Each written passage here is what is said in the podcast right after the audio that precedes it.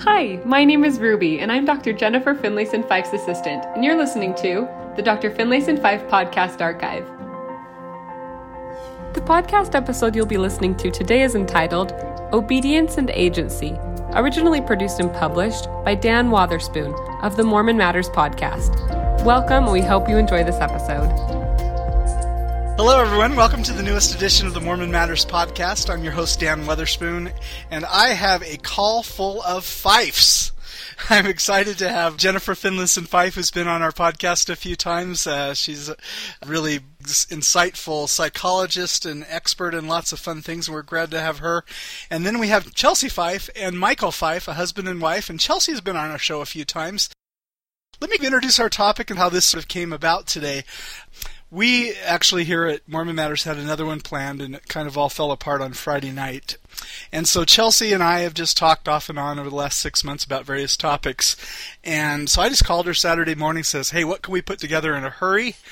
And it turned out that all the ones that we talked about before we uh, we just didn't go to. And she says well let me share. And so what we're going to have here today she says let me share a little bit about what mike and i have been talking about in our home. And so they laid out the topic that we ended up going with tonight which is obedience agency the tension between the two the calling of being obedient to god versus the rhetoric and sometimes things that say in the church that we should really look to our leaders. They're the ones who are closer to God. They're the ones who maybe have the clearer insight. And so sometimes we emphasize things and things maybe get a little bit out of whack. So we're going to have a robust discussion from the Fifes, all three.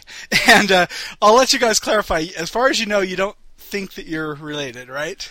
Well, I'm sure if we go back far enough that Michael and I would be related. My birth name is Fife, but we haven't yet figured out. It's we're not uh, first cousins. We might be second, third, or fourth cousins. yeah, so somewhere in the uh, big family reunion in the sky, we're probably related. Uh, right. At this point, I haven't met her. Right. I've still never met Michael. Oh, so. really? Okay. No. I didn't know that. Okay. Well, anyway, it's great to have you guys. And let me just, if you don't mind, have you reintroduce yourselves just a little bit for those who are maybe hearing you for the first time. So, Jennifer, would you start?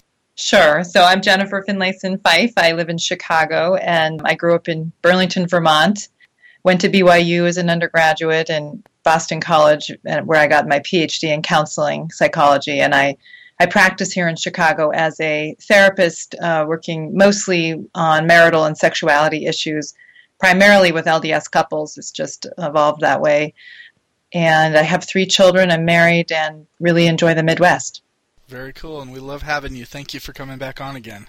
Thank you. And Chelsea, would you reintroduce yourself to us? Sure, sure. I uh, I grew up in California. Mike and I met while we were students in Provo. We have four kids. I have a background in public relations and communications, and I currently run a marketing research firm here in Salt Lake City. Mike and I lived in the Midwest in Chicago for 10 years and Jennifer and we share some common friends and certainly some common ward buildings and locations. So that's kind of fun. But I'm just really happy to be here and participate in the in the conversation.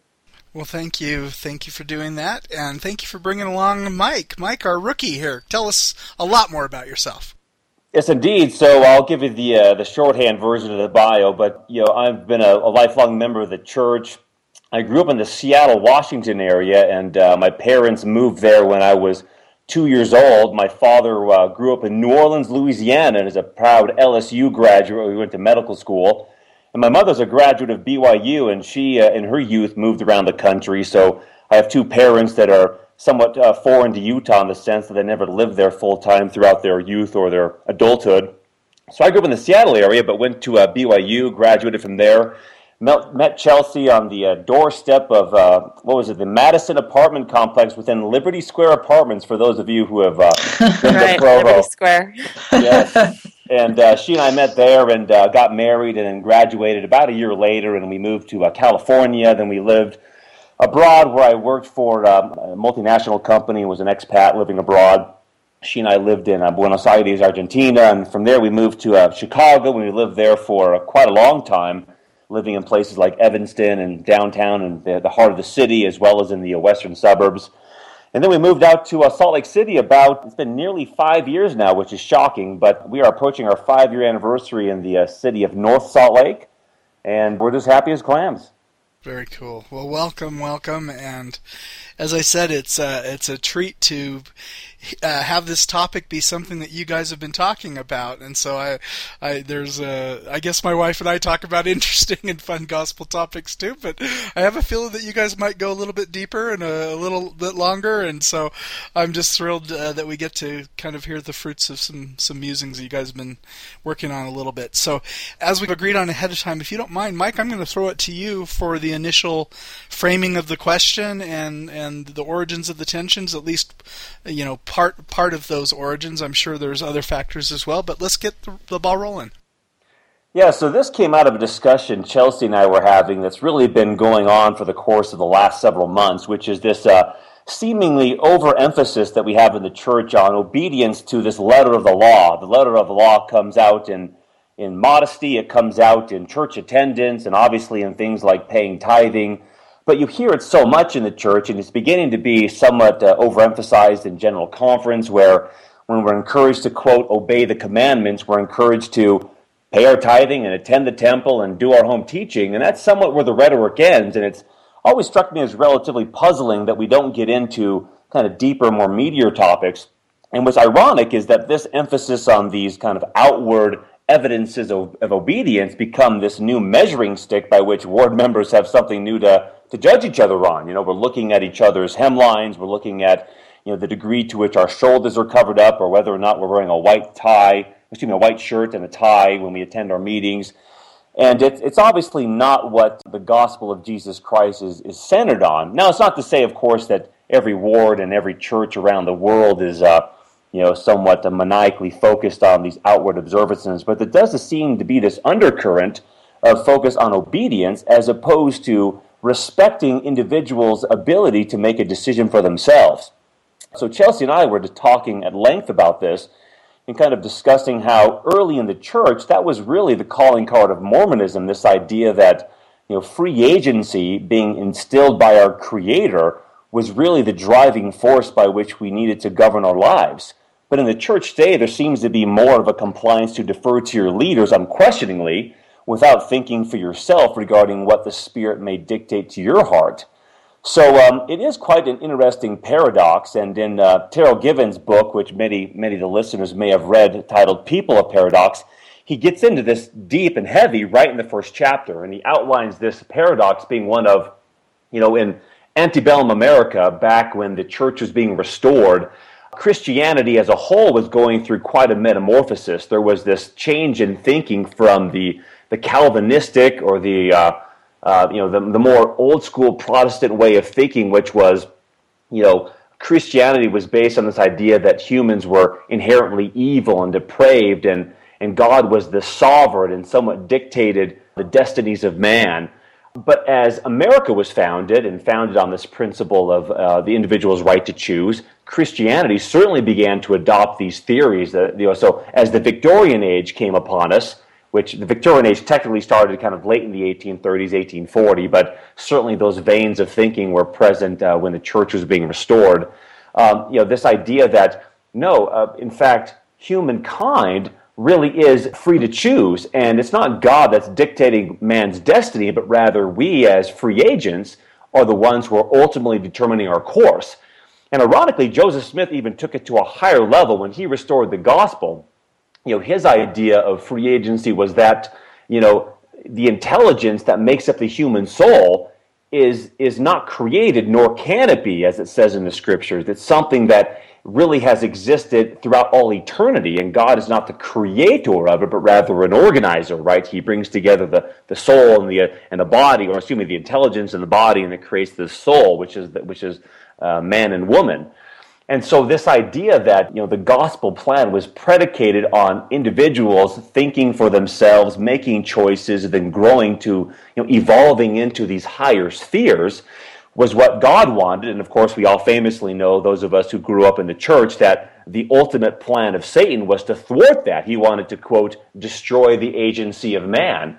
So right out of the gate, we have this really dramatically revolutionary idea that that God, as a sovereign who dictated the affairs of man, you know, Joseph Smith turned it on its head and said, no, intelligence of man and woman uh, cannot be created, neither can it be, but rather it, it, it's co equal, co eternal with God. In fact, that was a powerful phrase from the King Follett discourse. He literally said they were co equal and co eternal with God, that is, the intelligences are, which is really a powerful, empowering way to describe agency. So, that, that kind of vein got us talking about this, this divergence of thought between obedience without question versus one's individual's right to choose. So, what do you think happened to to take us from that origins? And and ha- what had it already started to happen by the time the Joseph Smith uh, was still alive? It did. In fact, uh, a lot of the reading that I've done and Chelsea has done, it, you know, it's really Joseph Smith himself that ironically introduced this issue, this dichotomy of obedience versus a free agency. I mean, he came out and we all know that he claimed to have literally spoken with God and claimed that priesthood was a literal power restored by the physical laying on of hands. And he turned this prophetic office uh, into an office of a president and, and a ruler, you know, a magistrate over cities and so forth. And he pronounced God's will for others. And his gospel required a lot of his followers, it required gatherings and consecrations of property. And he certainly uh, had revelations that dictated what the Lord's will was for specific individuals, you know, who were named in Doctrine and Covenants. So, um, you know, so that that that call of a the, of a prophet's mantle of authority to say this is what the will of the Lord is for you, created this very much fallen line culture that we see present today, which is emphasized in our modern culture even more because today we live in this post correlation uh, environment, which we can get into a little bit later. So, throughout the course of history of the church, even though uh, LDS prophets claims to this divine, direct, personal, physical communication with God has certainly been muted. I mean, we don't hear Thomas S. Monson declaring to have revelations in the same way Joseph Smith did. That's still very much a vein of belief within uh, Mormon Church. So, as a result, you have these critics today, and even then, who said, "Hey, um, you know, uh, members of the church will follow their leaders no matter what." In fact, people have gone as far as to say that uh, uh, members of the church will follow their leaders without even thinking. And ironically, early church leaders, uh, you know, protested that idea of conformity. Let me just kind of throw in a few quotes to get the uh, dialogue going here. Brigham Young famously said he said, quote, I don't wish any Latter-day Saint in this world nor in heaven to be satisfied with anything I do unless the Spirit of the Lord Jesus Christ, the Spirit of revelation, makes them satisfied. I wish them to know for themselves and understand for themselves. Uh, Brigham Young also said, and this is a big one for us in, in these modern times, he said, quote, I am more afraid that this people have so much confidence in their leaders that they will not inquire for themselves of God whether they are led by him. I am fearful that they will settle down in a state of blind self security, trusting their, their eternal destiny in the hands of their leaders with a reckless confidence that in itself would thwart the purposes of God. And that's taken from the uh, Journal of Discourses. So you have this really kind of powerful dichotomy between know for yourself, make decisions for yourself, because that is the one and only way we progress.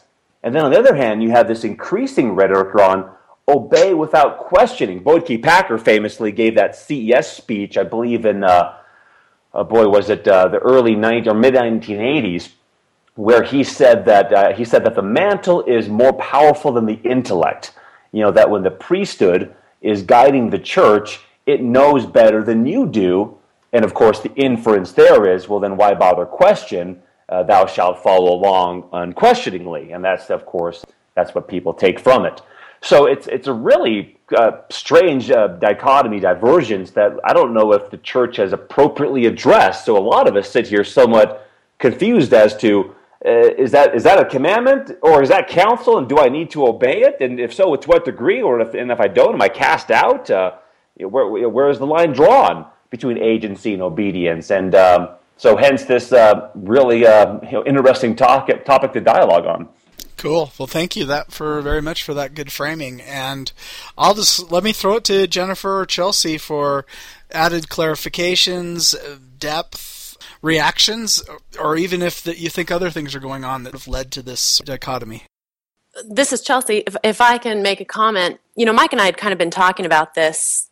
Well, for quite a while we've been talking about this, but uh, it's interesting to me that many of us, as members of the church, recognize this paradox and this dichotomy, and we kind of accept it as being strange, but not really, you know, necessarily feeling driven to understand it, you know, thoroughly from one position or the other. But it kind of um, hit home for me a little while ago. I was in the car with our eight-year-old son. Well, actually, he's nine and you know, we I oftentimes with the kids in the car have talks about you know what did you talk about in primary or scripture story or we'll, we'll talk about different topics in the car. And on the way to school, we had talked about if you've ever felt the Holy Ghost. And and they'd kind of, yeah, oh yeah, it feels it's kind of a warm feeling, or yeah, I, I feel it sometimes when this or that. And they were very kind of cookie cutter answers. And it was a really light discussion. It wasn't very deep. Well, later in the day, I had noticed that while we were talking about it, my son was kind of participating, but I could tell he wasn't really engaged. I could feel he was a little bit uncomfortable with the question. So later in the day, I said to him, Andrew, you know, when we were talking about the Holy Ghost earlier, you know, what are your thoughts about it while we're together? Have you ever felt the Holy Ghost? And he kind of looked at me and he said, yeah. And I could sense that he, he hadn't. And I said, you know what? It was a long time before I felt the Holy Ghost. You know, when I was nine years old, like you, I don't know that I necessarily knew what it felt like, and that is okay. And he immediately just got this look of relief and he said, Mom, I'm nine years old and I've already been baptized and I haven't never felt the Holy Ghost. And everybody says that it feels like um, a warm feeling or it's a still small voice, but I haven't ever felt it before. And he just had this look of just sadness in his eyes, like something was wrong with him. And it really struck a chord with me as his mother that he was somehow picking up somewhere that unless he looked a certain way or said certain things, he somehow wasn't as good as everybody else, or suddenly somehow wasn't as righteous as everybody else, or somehow wasn't as tuned in to God as everybody else. And this whole notion of looking obedient outwardly or saying the right things or you know to get a little more deep um, you know well anyways it struck home to me that that i'm somehow missing an opportunity to really teach my child um, to have agency to know God Himself, to see that there are a variation of ways to experience the divine in his life, and that there isn't one answer that proves his worthiness, or there isn't one way that proves his discipleship. And so, on more of an anecdotal, on more of a personal level, that's how this is beginning to kind of show up in my life and cause me concern to really think about this and really talk about it and see if we can't change the way we're doing it within the church. Awesome. Thank you. That really helps to personalize it like that. Jennifer. I have a couple thoughts. One is I'm really blown away by that Brigham Young quote about how if we blindly follow our leaders, I don't have it in front of me, Michael, I'm just remembering from what you said, that we thwart the purposes of God essentially. And I think that's so powerful and yet so different from how we often feel in the church today that we often feel there's something righteous and good about sort of a blind trust, even if it goes against our intellect, even if it goes against what we really feel. And I, I, I think it's just really valuable to be discussing how we confront that paradox. I have one other thought, which is um, simply that you know, just something I've thought about quite a bit is that, you know, I think organizations, when they are new, often really embrace creativity and innovation and questioning and you know kind of the thinking of all it's more democratic essentially in its essence in the beginning. And then oftentimes organizations as they become more established become more focused on maintaining themselves and kind of remaining intact, perpetuating themselves, and so can often start to see creativity and innovation and challenging questions as a threat and you know it makes me think about the possibility that in the church organization that that's been a natural tendency. You know that in the beginning there was such an embracing of that individual direction and, and, and self-direction and um, individual testimony and clarification of what god wanted for you where it may be that naturally as an organization we've tended to become more focused on sort of this is the doctrine this is the right way to be this is how everyone should behave and perhaps made ourselves as a group less responsive to the needs, the variation, and the um, of the group group itself. So we can get into some of that more later, but it's just interesting to think about as Michael is laying out those paradoxes in that movement in the church. Absolutely, and and that thwarting God's purposes, I picked up on that too, and I'm I'm really glad we have you here to kind of guide us through. I think we're going to end up getting into what is true maturity, what is spiritual development, what is the path of a healthy soul. How do you differentiate from authority figures in a healthy way, and how do you take the best of the of the earlier stages and bring them and still let them be alive, but now, you know, forming a core that goes so much deeper or something like that later on in your spiritual journey. So I'm really excited for that framing. I don't want to quite leave the historical framing and things quite yet, and I'm, and maybe all of you already are planning on more stuff here. But Michael, if I can prompt you to to go to something else that you sort of were raising earlier, use the language of lower and higher laws or views of these sorts of things. So. Do you remember that stuff that you shared? I do. okay, would you mind jumping into that? Yeah, if I could, just before I get to that, uh, there was something that Jennifer just said that made me think of uh, some additional topics that Chelsea and I were discussing this evening, which is, you know, Jennifer just mentioned that initially, you know, uh, when, when the movements start, there's more democracy within them. And, uh, you know, Terryl Givens speaks of that democratization of religion in the early part of the, uh, of the church, you know, early part of the, the, the restoration, you know, where there was certainly more uh, you know, it was more free flowing. There was more agency. There was more encouragement around those things. And then, ironically, it somewhat uh, kind of died off as we've kind of fell into this more corporatism, which you hear critics of the church today somewhat accuse the church of, that we're all kind of in, in line and step one with another.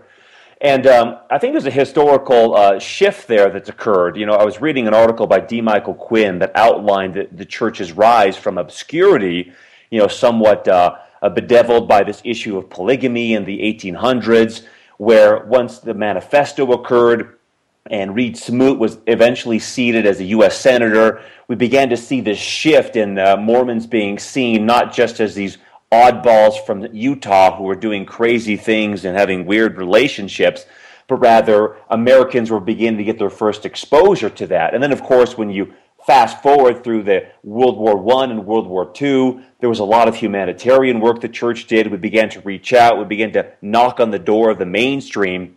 And then with David O. McKay, you see the Mormon Tabernacle Choir beginning to sing at presidential inaugurations. So now we're fully in the mainstream. Now, ironically, you know, when I was at uh, Northwestern University, uh, when Chelsea and I moved to Chicago, I, I, I was attending and ultimately earned a, deg- a master's degree in business from uh, Northwestern University. And during that time, I did a lot of study on 1950s uh, consumerism because that was certainly a, a, bedrock of learning about you know some of the original marketing principles, and I, I emphasized in marketing and advertising and things of that nature. So you know, it's ironic that the 1950s, which is David O. McKay's era and it was the era that preceded correlation in the church, was defined by this post-war uh, kind of hierarchialism, this this notion that you know we came out of World War II, uh, the military and and mass production of goods uh, was all done in this very hierarchical, very kind of corporate way. You know, the military life, of course, is defined by doing things very precisely. Everybody falling in line. Your shoes have to look a certain way, and as all these GIs came back from the war and flooded the American workplace in positions of leadership, that mentality stayed. So famously, the 50s was all about this heavy con, you know, conformity. You had uh, uh, you know, sociologists talking about how there was this new dominant characterological type of person. This, they called them the other directed man, which was not inner directed, people that kind of followed their own heart, but rather they were following what they saw other people do. And you know, there's a, the whole body of a sociological work that goes into this notion that people were very into conformity, and that led to the 1960s rebellion and uh, kind of the, the kind of the uh, anti-social movement and things of that well, nature. And that also, as I'm listening to you, that also led to second wave feminism. You know, so it, it wasn't just societies at large. There were little segments of the population also that were really uh, deeply affected by that post-war uh, mentality. Yeah, so that, that, that affected various veins of life. Now, ironically, correlation you know, online at lds.org, you can go there today to the student manual for the, uh, the church in the fullness, in the dispensation of the fullness of times it called, and it gives you a history on correlation. And we, all, a lot of us know that it started in 1960. So really, that group of leaders who were somewhat uh, born of that culture of conformity created correlation, right? So now we're all singing from the same hymn books. You know, every church is run exactly the same way. Uh, econ- uh, economists begin to call that Big Mac standardization, right? So everybody's looking the same, feeling the same, everything has the exact same appeal, weight, size, everything else. And, and uh, so correlation led to this, you know, you have to do it a certain way. We teach it a certain way, i.e., to, to Chelsea's point, the Holy Ghost is felt this way. And there wasn't much divergence from that. And, and I don't know if the church has ever evolved beyond that. We still have correlation in our souls. We all kind of march to the same drum. And critics today, of course, point to corporatism. And, you know, we're all still these men and women in the, in the proverbial gray flannel suits, right? So it's kind of interesting historically. I think our shift from the democratization of religion and free agency to this emphasis on obedience has somewhat followed that historical thread of you know, uh, the church rising to the mainstream and therefore standardizing its approach to everything. And as a result, that somewhat strangled, you know, the individual freedom to choose, uh, particularly when it comes to sensitive topics like Prop 8 or what have you. That's really interesting. That's really interesting. But I want to throw something in that might challenge that just a little bit, and that is the history of the Relief Society the history of women within the church, which some of the changes that we saw, in fact, some of the most intense changes that we saw uh, with women and women's rights in the church happened you know in the late 1800s and early 1900s before some of this cultural change happened and so i'd be curious to kind of dialogue about how this may have impacted um, the church but you know in the early days of the church we saw women acting much more in a alliance with their relationships with God, i.e., women giving blessings, women being taking a much more active role in participating in different areas of the church without necessarily being asked to do so. And I think that that segment of time where women were giving blessings one to another and were um, functioning in the spirit, they were, you know, using the spiritual gifts that they identified in themselves, which was one of the early principles and doctrines of the church. And they were doing that without asking a lot of questions, without asking a lot of permission. And we see that kind of phase out as women began to stop looking upward to receive their revelation for how to engage and act on their spiritual gifts. And they began looking outward to leadership. You know, okay, so we have a woman and she's going to have a baby and we want to wash and anoint her and do this beautiful ceremony with her that we've done for many, many years. Can we do that if she hasn't yet been through the temple? Well, we better ask the brethren. Okay, well, if her husband's home and he is, uh, you know, a, a, a member of the priesthood, should we defer to him and allow him to bless? Okay, well, if he's there, should we ask him to stand in with us and help wash and anoint? Okay, well, maybe. And we started to ask questions to the leadership, and I think it began easy, became easy then for leadership to say, well, okay, yeah, that's a good question. So maybe let's do it this way. Okay, that's a good question. So maybe let's do it this way. Okay, well, maybe if there's a man there, let's just ask the brethren to do it. So, sisters, let's stop doing it. So, we started to see this kind of implementation of maybe early correlation, if you can call it mm-hmm. that, of women, yeah. yeah, of women becoming fearful of, you know, looking upward to God for answers of how to act on their spiritual gifts and beginning to look outward. So, Mike, I, it's fascinating. I like seeing the progression. I agree with you that that's um, a really big piece of it. But I'm curious how you think this kind of fits into it as well, because this was clearly a little bit before before that time. Well, Chelsea, can I say something about that? I, I mean, I, it's been a while since I've read the history uh, on some of this, but my recollection, and I may be wrong, is I was actually thinking correlation happened earlier in the 1900s, and I think Michael's right about that. Uh, but what I think did in fact happen is that the women in the Relief Society, like they had their own magazine, The Exponent, and they wrote their own curriculum or their own, you know, lessons. There was more freedom to criticize the brethren and to you know, point to their shortcomings as well. And my recollection is it was in the early 1900s when it wasn't necessarily the women looking to the men for affirmation, but more that the Relief Society was actually succeeding economically, that the women were quite powerful and strong, and at least the interpretation of the the historian that I read was that in some ways, the the male leadership was looking to kind of establish more authority over the Relief Society, and in this person's interpretation, because of their strength and their relative power. So I don't know if other historians would agree with that perspective or not, but it may have been not just women looking to men for approval, it may have also been some of the leadership feeling threatened by the female strength of the Relief Society. If I could just chime in super fast on that, I mean, I, I agree with you. I think the history of the church, as relates to women, followed this similar vein of starting with democratization, somewhat more free flowing freedom to experiment, to try, to embrace uh, power's gifts as they were made manifest, and then it slowly phased out, uh, kind of giving itself up to you know, uh, uh, you know, more of a, a standardized approach, i.e., let's look to the brethren, and, and the next thing you know, those gifts and those individual magazines they all faded out, albeit on a different uh, kind of chronological time frame. It happened much earlier than correlation. Correlation being kind of a named program in the church that was branded a certain way uh, but, but, but nevertheless, I think the, the, trajectories are very similar. You know, starting with democratization and somewhat ending in standardization. Yeah, yes. that's interesting. It is. It does seem like maybe it is kind of a microcosm of what happened to the bigger church. And Jennifer, I think you're right. I think it's probably hard to say exactly what it was. I don't know that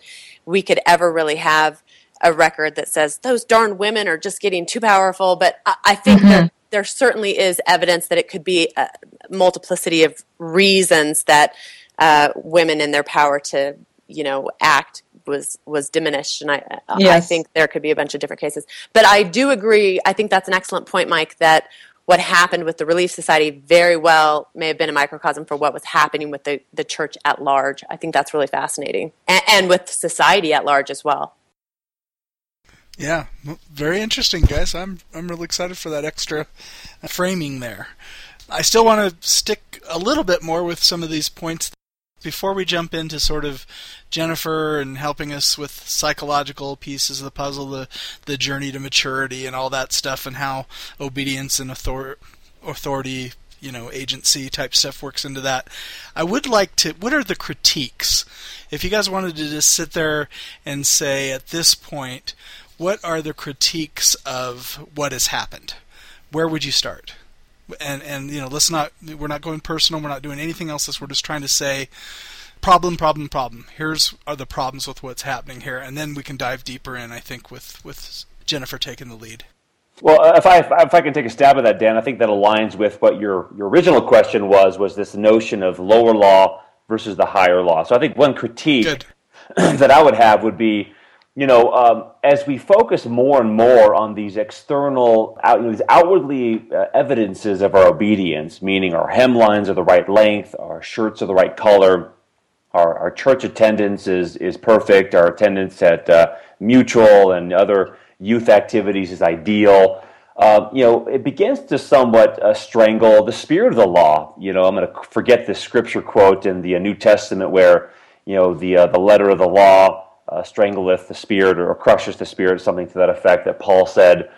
But, you know, so obedience, as we all know, is a foundational law of the gospel. You know, it's certainly uh, mission critical that we obey, quote, the commandments. Now, most of us simply, or certainly have an easier time obeying the lower level laws of the commandments. Like most of us here on this phone call, and certainly a lot of our listeners aren't murdering and stealing necessarily. So we, we all do a good job with that.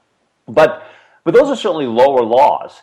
Uh, I had a BYU professor that uh, spent quite a bit of time diagnosing lower law and higher law, and of course, the lower law, kind of uh, kind of epitomized by the Mosaic law, was you know, uh, you, know uh, you know eye for an eye, tooth for a tooth, and and there was all this focus on these external ordinances that you had to do so precisely.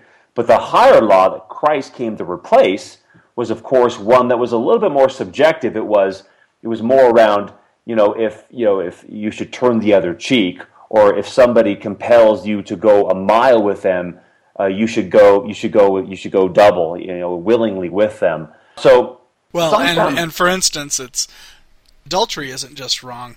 It's all the things in your heart that lead up to adultery, to lust after, or exactly. something is wrong. And so, yeah. so, so it forces you into that area where you really can't measure it externally. You mm-hmm. have to. It forces you to, to measure it in your own heart. Mm-hmm. Yeah, and, and, and, you know we're, we're, we're encouraged to uh, not be angry because those who is you know he who is angry with his brother without a cause shall be in danger of judgment, and and the list goes on. We all know this from like the, the literal gospels, you know, like the Sermon on the Mount, the famed speech by the Lord where he dictates this higher law. And what's interesting about the higher law is that it's not as easily subjected to these these black and white measures of are you doing it or are you not so if I go to church, you know, you could check off the list easily that I've gone to church. And we hear that from leaders all the time as being, you know, one of the measures of our faithfulness. But how easy is it for me to determine if, quote, I have sufficiently removed a beam from my own eye, you know, prior to helping somebody with theirs? Or have I sufficiently walked in twain with somebody who has compelled me to go a mile? Uh, those are very subjective, and it's not necessarily answered by virtue of you know, black and white, yes or no, but it's more to what degree have I done it? Have I magnified my ability to do it? And the only people who can answer that is you as an individual and the Lord. And that requires that kind of interconnectedness, that, that, that individual working out his salvation with fear and trembling. But, but unfortunately, in the church, the rhetoric we hear is more often on these more easily observable evidences of faithfulness pay tithing, go on a mission, uh, dress modestly, and that's where it ends. You know, we had a fun discussion this week on the most recent visiting teaching message that Chelsea may touch on that talked on just that topic. It was it was it was relegated just to these external you know evidences of, of belief. So which which can be troubling for some people. So it, it's interesting that while obedience is important, it's a bedrock foundation of the gospel. It's you know obeying these lower level aspects of the law certainly is not what saves us. And just to kind of finalize this thought, uh, you know, it's interesting to me that in the temple, for those uh, here on who are listening who have been to the temple, you know, you certainly agree to obey the law uh, of obedience right out of the gate. It's one of the first things you do. But as I've, as I've attended the temple and gone frequently, and I typically attend the Salt Lake Temple where it's a live session, so some of the nuances are a little bit more recognizable when you when you agree to live the law of the gospel, it's the agreeing to that law that elevates you out of the dark and dreary room, or the dark and dreary world. That is the room you're in, you know, that represents the dark and dreary world, and then you you physically change rooms to go to the higher kingdom by virtue of having taken upon you that agreement to obey this higher law, which is this more subjective law that's measured only by virtue of your interpersonal relationship with God. But nevertheless, we have this other side of that coin, which is our church leaders saying, listen to us only and do not trust in yourself because the mantle of the priesthood is greater than the intellect, to quote our famous friend Boyd K. Packer. So, um, anyways, there you go, Dan. Yeah, we need to be careful a little bit because that isn't the only message we hear. We hear the other ones, but I know that lots of people who listen to this podcast, especially those who might have some frustrations, maybe our, our ear is a little bit more attuned to the, the, yeah. the follow me, follow me, rather than follow your heart and stuff. But I've at least found that whenever you offer up, well, you know, there are there are there is that le- level of you know looking to our leaders, etc. But if you throw in there that it, the real task is this, and you know more of this internal stuff, everyone still nods. So it mm-hmm. is sort of a proportion thing in what we hear, but at least what we're calling, I, I, would guess that all of us will be in agreement here on this. I don't think we can say that it's foreign to the gospel. We're not talking anything that's yeah, not, not, not definitely there for sure. And just just a small editorial comment of myself. I mean, I, I agree with you. There's a lot of a lot of other messages that sometimes we, we don't focus on as much as perhaps the, you know. So, so, I agree with you. Your point is that we certainly hear the other side of the coin, and uh, I would endorse that fully. Well, can I just say something quick to that? Is I think that while I think that you're right, both of you, that that those both are stated, I do think we prioritize the sort of outward uh, manifestations over the internal ones, meaning because it's so easy to judge if someone's doing the outward manifestations of compliance and obedience, that certainly we hope the internal stuff is going on at the same time, but we wouldn't give the same credibility. It's almost like we would excuse more somebody who's at least coming to church and doing her visiting teaching, even if she goes home and gossips every time after church and says mean things about everyone there that we're almost more willing to excuse that culturally than we are somebody who doesn't go to church, who drinks, and actually is much more compassionate and service oriented than the person who's going to church. I would agree. I think that's a good point. In fact, um, I got on LDS.org and out of curiosity, I just searched two different words. I searched the word obedience to see how many times it would come up, and I searched uh, the phrase personal revelation. And I was really surprised to see that when I searched the word church, or excuse me, obedience in church manuals, when I searched, uh, you know, how many lessons or, or comments about obedience came up in church manuals, it came up 667 times. When I searched personal revelation in those same manuals, it only came up 89 times. So there was definitely a heavier emphasis in our mm-hmm. manuals on obedience. Now, I did the same thing, obedience and personal revelation. I searched in uh, general conference talks. So when I searched general conference talks for talks about obedience, obedience was talked about and taught eight, in 804 uh, different references. In general conference, personal revelation was taught only or talked about only 83 times. So there mm-hmm. was a really there was a lot more weight, a lot more time spent teaching obedience, both in church manuals and, and general conference, than there was personal mm. revelation, which I thought was interesting and really kind of validates here what we're talking about that the emphasis seems to be heavily on obedience.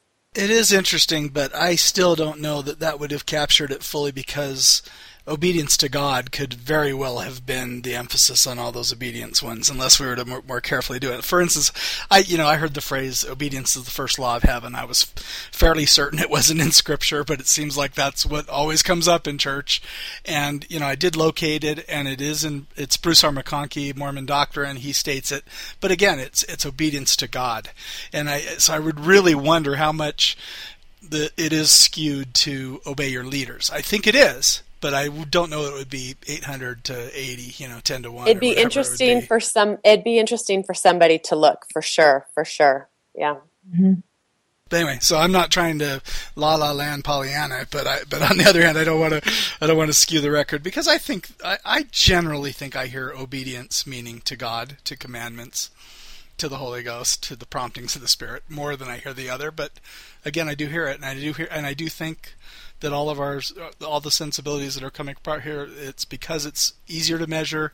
It's easier to you know feel good about your own stewardship if you can kind of validate that there's been growth in home teaching or you know growth in temple attendance or something like that. So i do right. see that that's there yeah, and I agree. And I, I, I, would guess that most of us here don't have a problem with the message of obedience. I mean, I, I don't have me- a problem with the message of obedience at all. My concern comes from how do I how do I balance out and teach my children that they really need to develop a relationship with God and they need to trust that. That while it's so important to have a prophet and to have leaders and to have authority figures who give you counsel and who, you know, can look ahead and, and give you advice and that that's a really important element of your growth and development, even as important as that is, is your own relationship with God. And I know that in my experience of growing up in the church, I, I, I seem to miss that message of really how to develop my own relationship with God. That it seemed to be easier, like you said, uh, Dan, to do the outward things to go to church every week to go to my mutual activities to work on my you know young women's medallion to do the baptisms for the dead those things were things i could easily do and measure my righteousness if you will it was a lot more abstract and a lot more, I had to be a lot more creative to learn how to develop my own relationship with God. You know, I could sit down and read my scriptures and mark that off as being obedient, but how many of us can read our scriptures every day but actually never actually internalize what message is there for us? Just like, you know, I, I tell my kids all the time, you can pray morning and night and never actually commune with God you can do your visiting teaching, your home teaching every single month and never really connect with those people and serve them. You can go to the temple every week and never really develop spiritually. So, what is that magic little component that enables or, or clicks with somebody to help them realize what it means for them to personally develop their relationship with God? That's that's a lot harder to teach than do this, this, this, and that to appear and be righteous. So that's kind of the conundrum is obedience is good. It's really important. It's one of those ways, uh, means by which we can grow closer to the Lord by being obedient. But in addition to that, we have to find God ourselves. We have to find Him on our own so that we can balance out that obedience to the prophet with our own understanding and recognition of what it feels like to interact with God. Very good. And that's a great transition into your stuff, Jennifer. sure. And I didn't know if we wanted to articulate any more critiques, but I was going to kind of state how I do think what Chelsea's articulating, and even my critique earlier around the fact that even though we do hear both about obedience and personal revelation and agency, that we still will tend to judge more harshly the person who's not going to church is, I think, a function perhaps of the transition in the church to a focus on obedience, but is still very much a function of being human beings.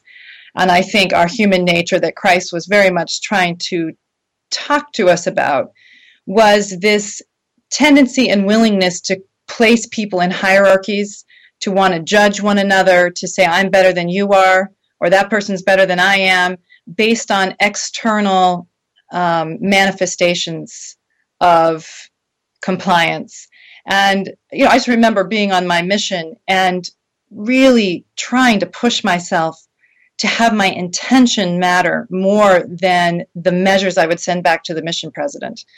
And so I would think, you know, I'm not going to focus on passing out 10 books of Mormon, even though everything in me wanted to be a good girl and to get approval wanted to do that. I would say I want to really make 10 sincere connections with people but it but more important than 10 is to make sincere connections with people. And honestly that desire to get that 10 would win out with me often because it was just that immature wish to get the validation of the group. So uh, very interesting. so i just think that's a part of our nature. Um, I don't know if you want to focus more on some of the limitations of an obedience focus, but I, I think a couple thoughts that come to mind for me is I do think, and as I'll talk about a bit more, I, I do think if we're really focused on, there, there's strength in correlation because, you know, there's some comfort, at least for me, when I traveled around the world and when I was younger, of showing up in an LDS church in Germany or, you know, Japan and having basically the same feel, the same songs, the same, you know, the same structure. There was a comfort in that sense of this is part of what it means to be a member of this church.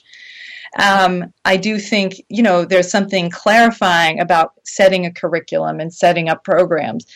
I think the downside of that is that it makes us less flexible as a church and as individual congregations to respond to the needs of the group, and especially to the degree that it stifles the open expression of real feeling and real need in the name of compliance. It, it precludes us from really having the leadership and even the membership be responsive to that individuality. And it may be a piece of why we have been seeing some struggle around the, act, the levels of activity go down within the church is because I think many young people are feeling like the church doesn't speak to them anymore. And this may be a function of our rigidity as a group. So it's just a thought as to one of the costs. Yeah, very interesting. Thank you. Mike, did you have anything before we move on? Uh, I just throw in one quick comment about um, about this, and I think it tees up uh, Jennifer's piece. Is uh, now, I've often thought that you know, we do emphasize obedience to the commandments, Dan, to your point, and that's all great. That's all fantastic stuff. We need to be obedient.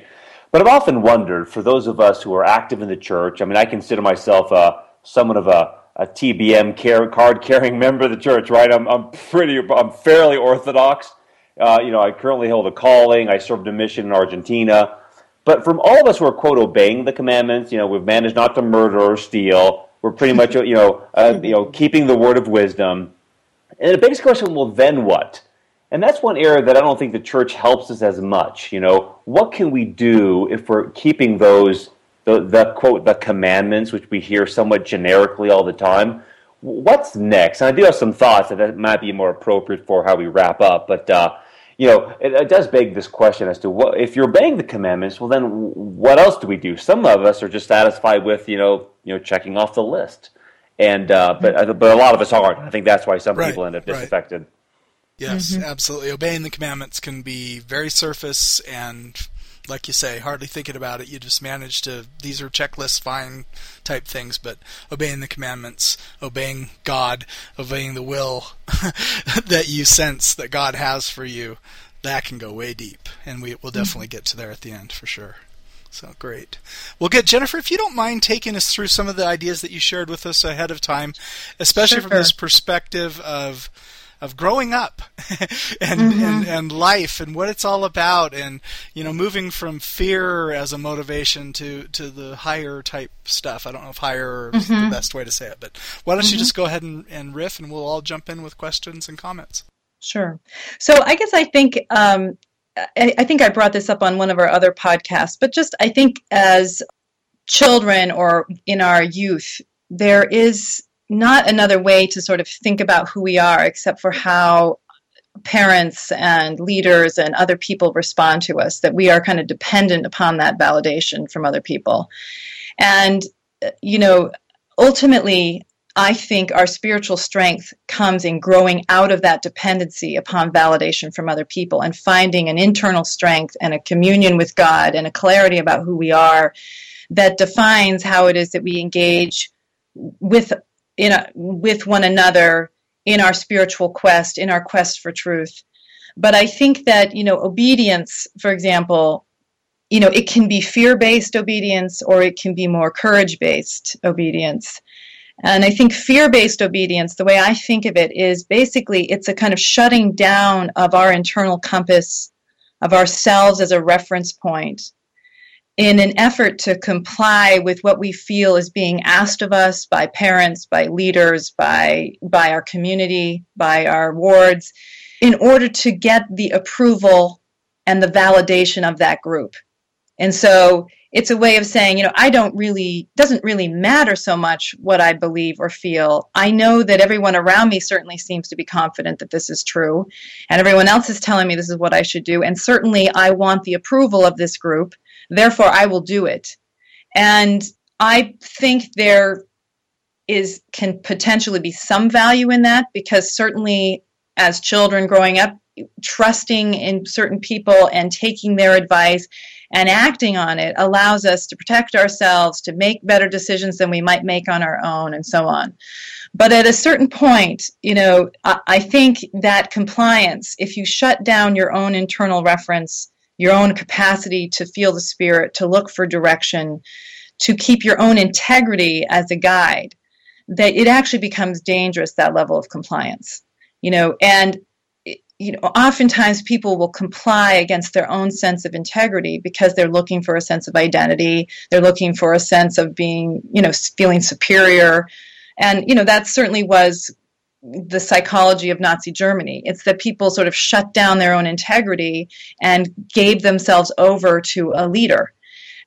I think that spiritual maturity really depends upon our ability to to really use our own selves as a guide, meaning our own internal compass, our own reference point, and as we talk about it, I think following the Holy Ghost. Um, that daring to let ourselves think for ourselves and daring to let ourselves question and daring to let ourselves find what we really feel is true and right for ourselves is often a, a, scary process, especially if it doesn't lead you to exactly what everyone you care about tells you you ought to think and feel.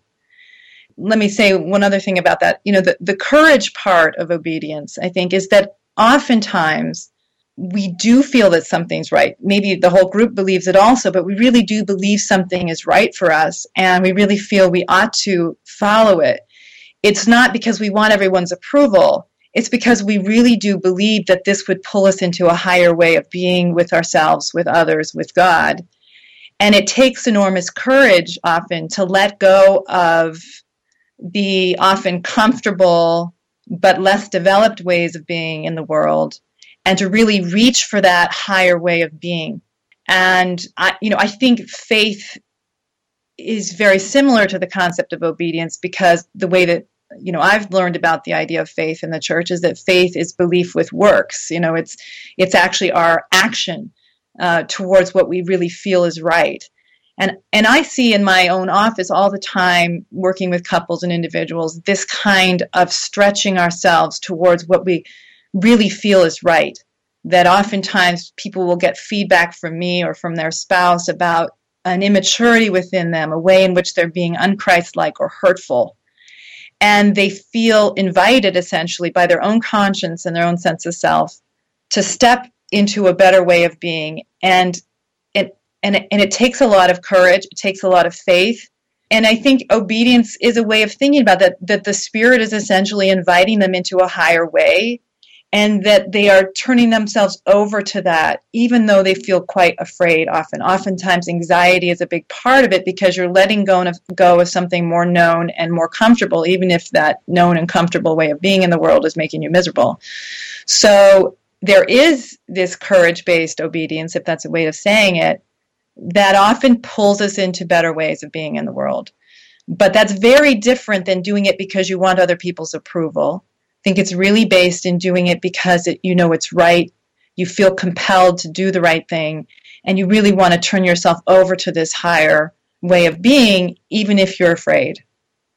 Jennifer, that's so interesting. And do you think that fear based obedience is where we all start uh, yes. Or is it okay? How early do you think you can teach and encourage this kind of faith based obedience? Because that's the ideal. That's where we all want to be. That's that's where obedience is so beautiful and, and is so you know enlightening in the gospel. Yes. So how do you encourage that, and how young can you teach that to a child? I may have answered a little quickly to say I think it's all fear based because it's not necessarily true to say like my five year old who tonight was helping me clean up the house was delightfully compliant and delightfully i mean this isn't always the way it is i promise. But you know she was making her own to-do list and she was doing it. And um, you know it was partly because she enjoyed it she enjoyed the pleasure of doing what i asked her but part of it was she was getting my validation for it for sure and she could see that it was pleasing to me. And you know a part of her wants very much to know that she's pleasing. So I wouldn't say that's all fear based, but certainly it's an effort to kind of be what we think the world and the and our group is asking us to be. I think that is something that you almost can't escape for very young children because they don't really have yet a developed an internal source for that sense of self. However, I think what we do as parents from the very beginning, for example, is really what sets up our children to reference themselves.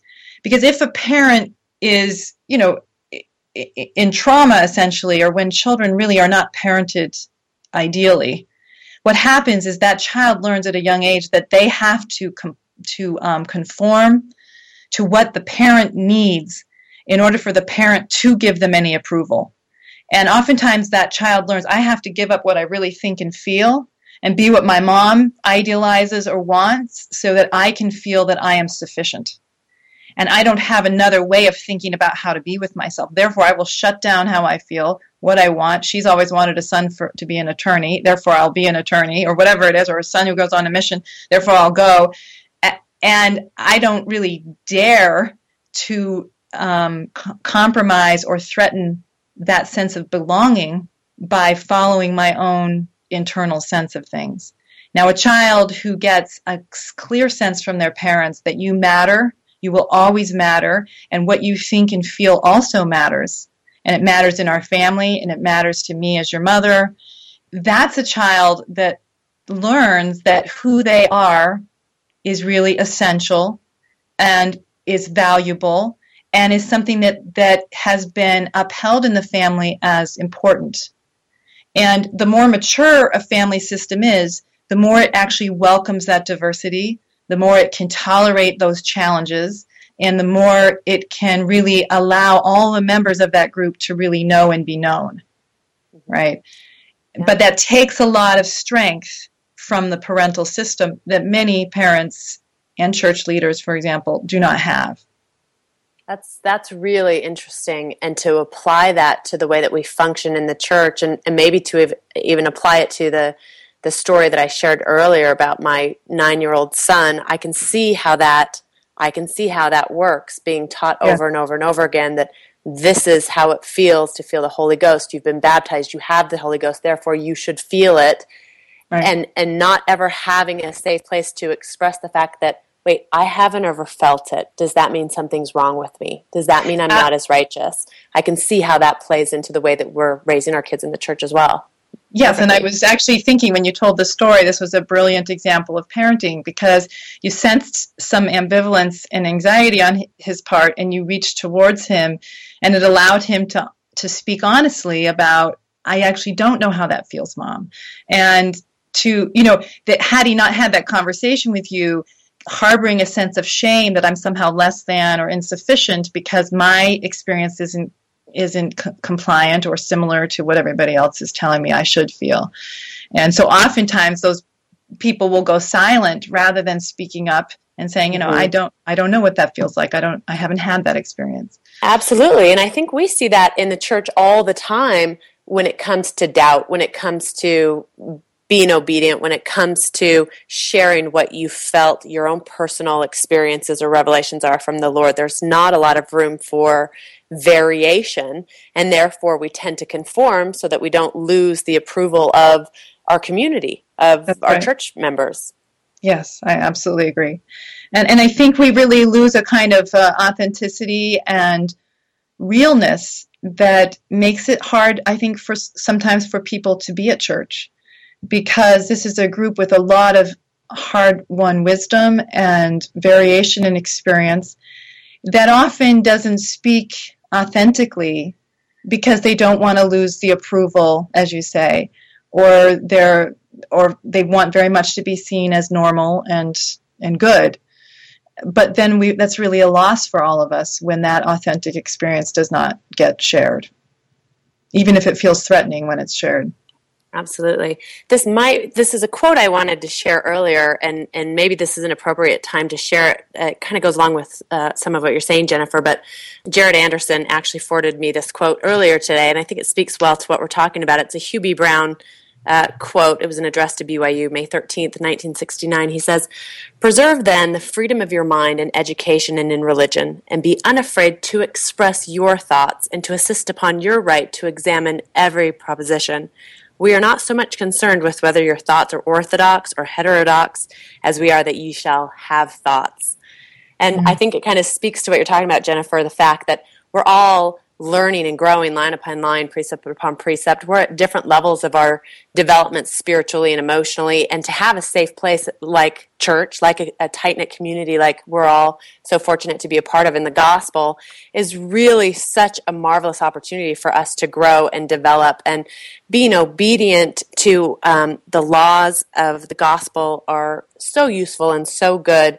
And being able to receive our own revelation from God and share that revelation and our insights with others is so I don't know, enriching for us and yes. for others. I, I, think it's a really wonderful opportunity that we have to be in such a beautiful community. And I love that you're talking about this need to be open, to share our experiences, to share our doubts, to share our beliefs, that that really, you know, adds to the richness of the experience and the ability for us as a people to mature and to grow and to become more like Christ because we do need to think about things. We do need to challenge things. That's how we learn.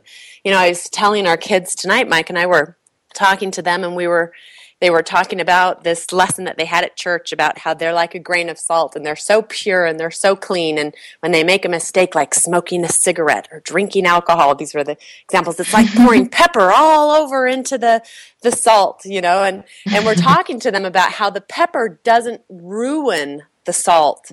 It doesn't ruin the salt. It's those mm. bad choices that we all are going to make in our lives that help us uh, recorrect and decide what better decisions we want to make in the future.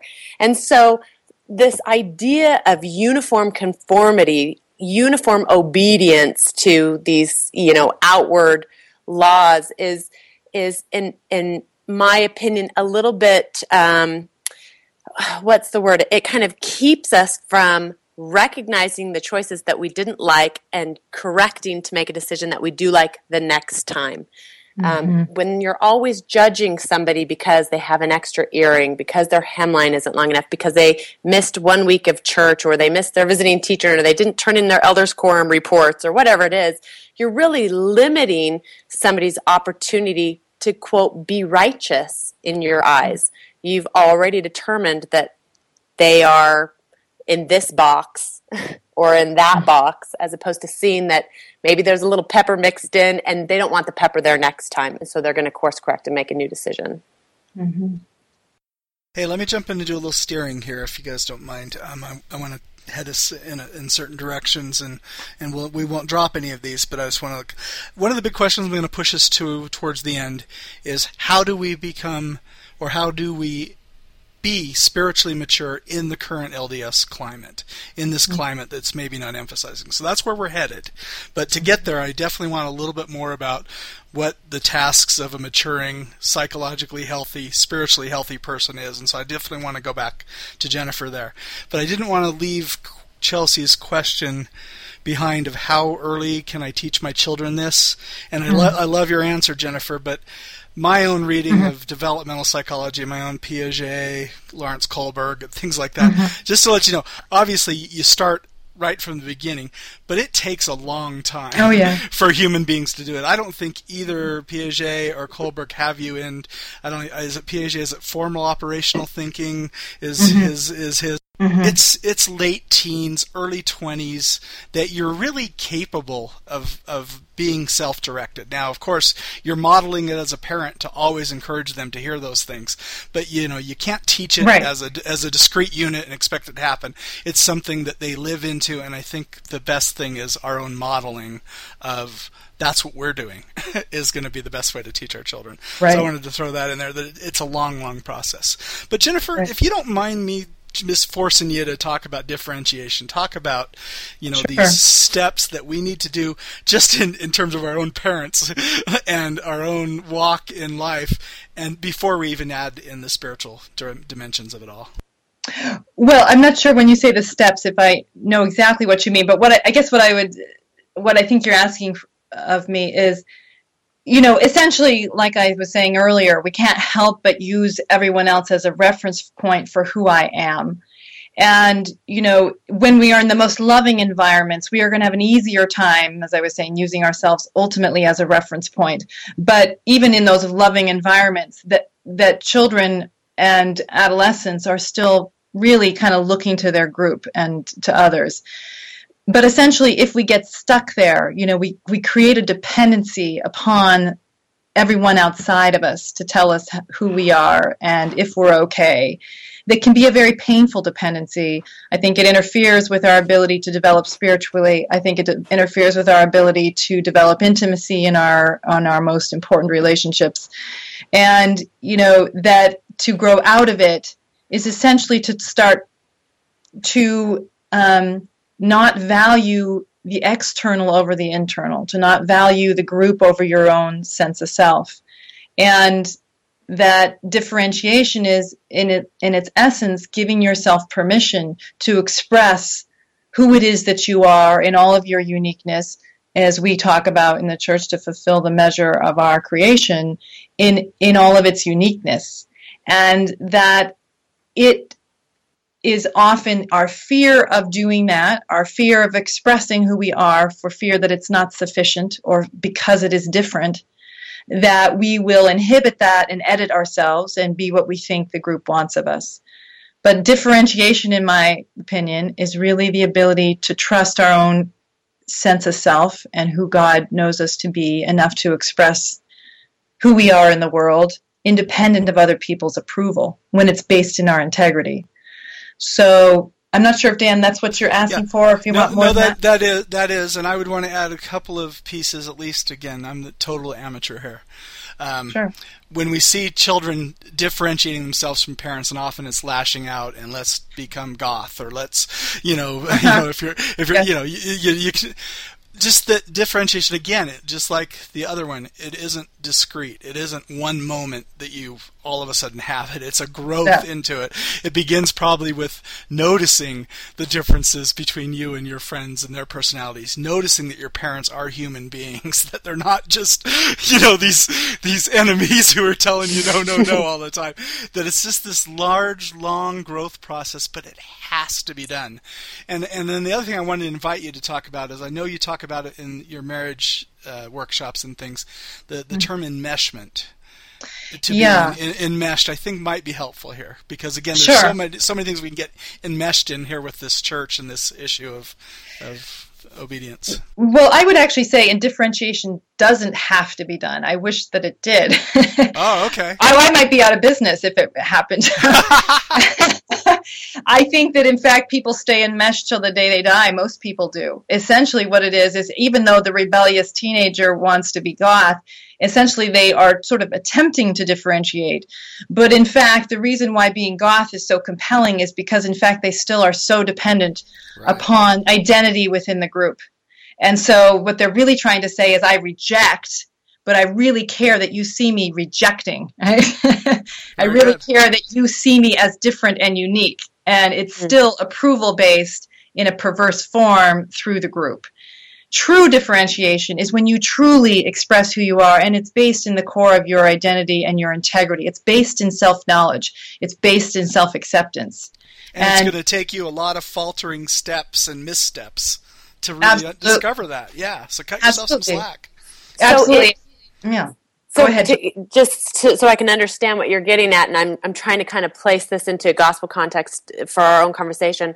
So does differentiation then, in order to differentiate within the gospel, it sounds to me like you have to get to a place where you've had your own experience with God. You've somehow you, you don't need to be told what God is because you've experienced it yourself. You don't need then to have the right answers for everybody else because you've experienced the right answers yourself. Am, am I kind of following what I, you're saying? Yeah, I, I, think there's something to that. I think what it is also is that I dare to say how I feel or what I don't feel or what I do believe is true and what I don't believe is true, not because I think. I've got the answers okay. and that I've got mm-hmm. it all right, but because I'm being sincere in my intentions to discover what is true and okay, that I, I trust my sincerity in that endeavor and I trust my goodness in that endeavor. I mean, I know for myself, I was, you know, I was a questioner from an early age, and it distressed me somewhat. And it certainly distressed some of my primary and young women's teachers uh, that I was a questioner. and but, but, you know, I wasn't. I was definitely a good girl. You know, I was. I really was compliant to everything that was asked of me but I was a, I was a sincere questioner. I really was struggling to figure out what was true and what I really felt was right. And you know, I went through a period where I just went into pure compliance and just shut my questions down because I was too afraid of the disapproval that I would receive if I continued to let myself have questions. At a certain point, you know, my own integrity started to push on me, which was that I couldn't I felt like I was lying to myself too much to just force myself into belief in certain things. And so I remember praying to God and really asking permission. Can I allow myself to really explore what I feel and still be okay with you? and I really felt clarity that God was more interested in my sincere intent and efforts to discover truth than my compliance in a kind of mindless, uh, approval seeking way around any particular doctrine or um, teaching.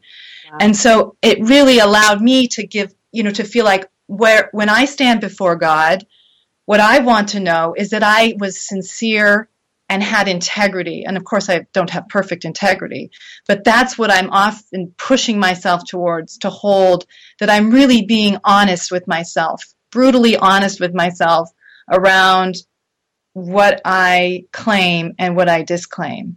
So that's, I think, the struggle of differentiation because it doesn't always meet with approval.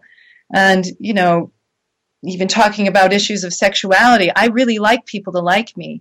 You know, sometimes it's hard to talk about things that other people disagree with for me and to know that I get their disapproval. I have to often come back and say to myself, Am I really being straight with myself? What do I genuinely feel? Not that I'm right and every people else are wrong, but I'm I'm expressing my sincere perspective from an, um, an earnest intention to to speak what I believe is true. Um, Mike, uh, haven't heard from you while. I'm guessing that uh, while every, while the rest of us were talking a little bit, you were making some notes or whatnot. What what's occurring to you at this point in the in the podcast to share? Well, first off, I'm really conditioned that when five women are talking, I just remain silent. So it's tough to break there. Oh man!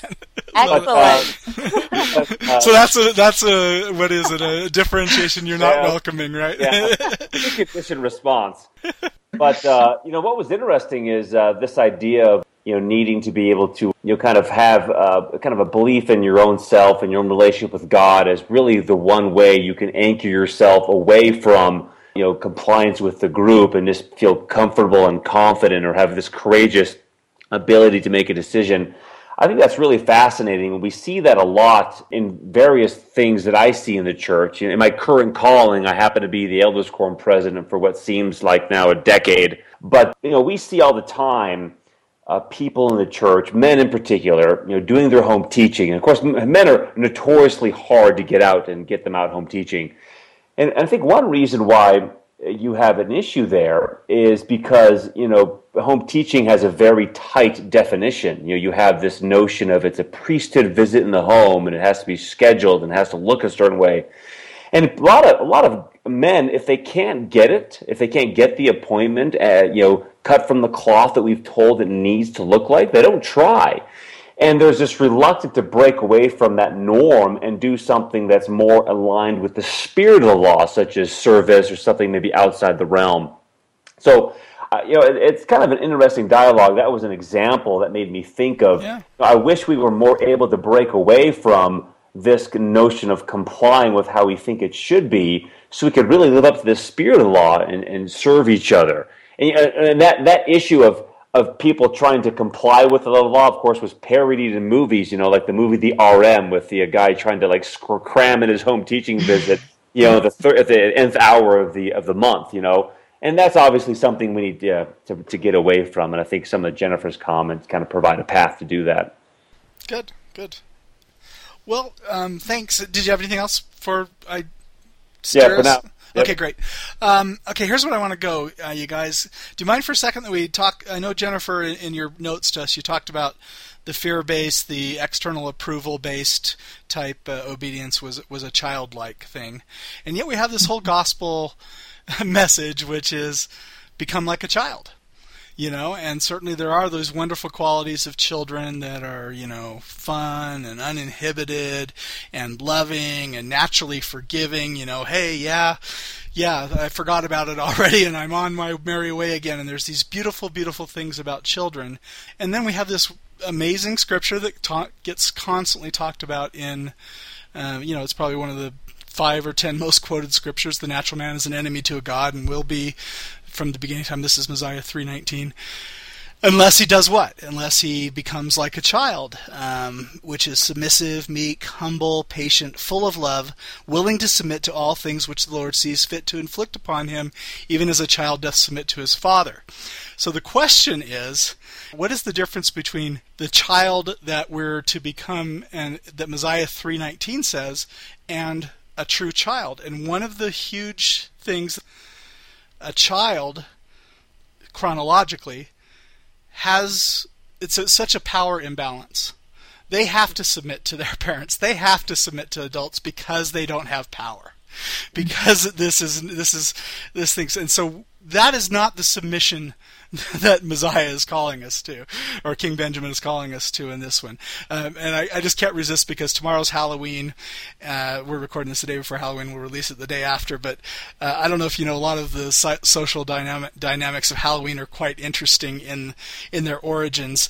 I mean, there, there's these ideas that it's obvious at origin you're trying to appease the spirits, but trick or treating sort of fits in the classification of role reversal rituals. I don't know if any of you have mm. ever heard of this material. So, for instance, uh, a lot of societies will have that. They'll recognize that there are power imbalances and whatnot, and so one day a year, or certain a period of the year, roles are reversed. And so, for instance, all the villagers could come and tell the king what a jerk he is, or, or make fun of him, or you know, or, or, that that's what the court jester sort of is doing. Uh-huh. He's making fun and he's relieving the pressure and, and and all sorts of things like that. Well, in this in this case, children are the least powerful in the world, and yet what is it that they get to do? And especially this is the older days, you know, back when you really could demand a treat, or I am going to play a trick. I've got a carton right. of eggs right here, you know, and sort of this this one day a year that children have the permission. And so back hmm. then it wasn't Ewoks and princesses and frog, you know, Kermit the frogs that people dress up with. They aligned themselves with the scariest. It was hmm. the ghosts. It was the witches. It's the vampires. It's the werewolves. It's the highway robbermen. It's the pirates. You know, not the cute pirates. these are these are the scary people because they they needed that power, you know, uh, to demand the treat versus uh, or I'll play the trick on you and stuff like that. So we have this. Uh, this kind of just again shows us that deep in our psychology we sort of recognize there there's this imbalance of power. So so the kind of submitting to God that Mosiah is calling us for here, and I don't think we ever emphasize this. It's the it's the submission of a, an adult. It's mm. the submission of somebody who has their power, who has, mm. you know, worked through this relationship with God, where they have actually heard God's will and they have aligned themselves, and their obedience is purely it's what James Fowler is talking about in stage six.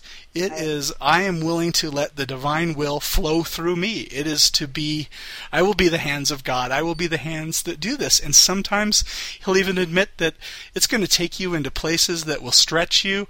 It might even get you killed. you know, the radical embodiment of this will of God. And I, and I just think that we, we shortchange ourselves if we forget that there's a childlikeness that, yeah, we want to honor but there's a great Oliver Wendell Holmes quote that says, I wouldn't give a fig for the simplicity on this side of complexity, but for the simplicity on that side of complexity, I would give everything in the world. Mm. And mm. that's what we need to recognize, and I think that's the maturing path, and that's where Mosiah 319 sits well with me, where it doesn't sit well with me if it's just, I am a child of God and I've never advanced beyond primary level mm. understanding mm. of that, right. when really the call is for us to be the bride. You mm-hmm. know, uh, Phil McLemore gave a great, or wrote a great piece in Sunstone a few issues ago where he talked about different stages, different models. And childhood is one, but then there's the steward relationship with God, where you're a steward of God's kingdom. And this is the the highly functioning church leader who's internalized the principles and whatnot, and and and is able to self-direct. But then there's the disciple. That's another thing we're called to, and that's where you sort of enter into a way, or you know, the path of the disciple. I am actually trying to trod the path path. Then you get to he has the other friend. He has the stage called the friend. This is where you and your relationship with God is more of a mutual sharing, a, a willingness to know each other, to be known by God, to open up your house like C.S. Lewis talks about and say, "Come on in and re-plumb my pipes and clean out my closets, God, and, and know all of me." But but there's this mutual love and, and affection that you've developed, and then finally the, the, the highest level, at least Phil, as he named it, is the beloved stage, where again you're the bride, you're you're entering with God, and you're you're willing to partake the fullness of God. And so these things we can't forget when we talk about and honor ch- childlikeness. Yeah, we we want to honor that, but we it looks a lot different, you know, for the mature person. So those are things I didn't want to make. I wanted to make sure that we don't forget.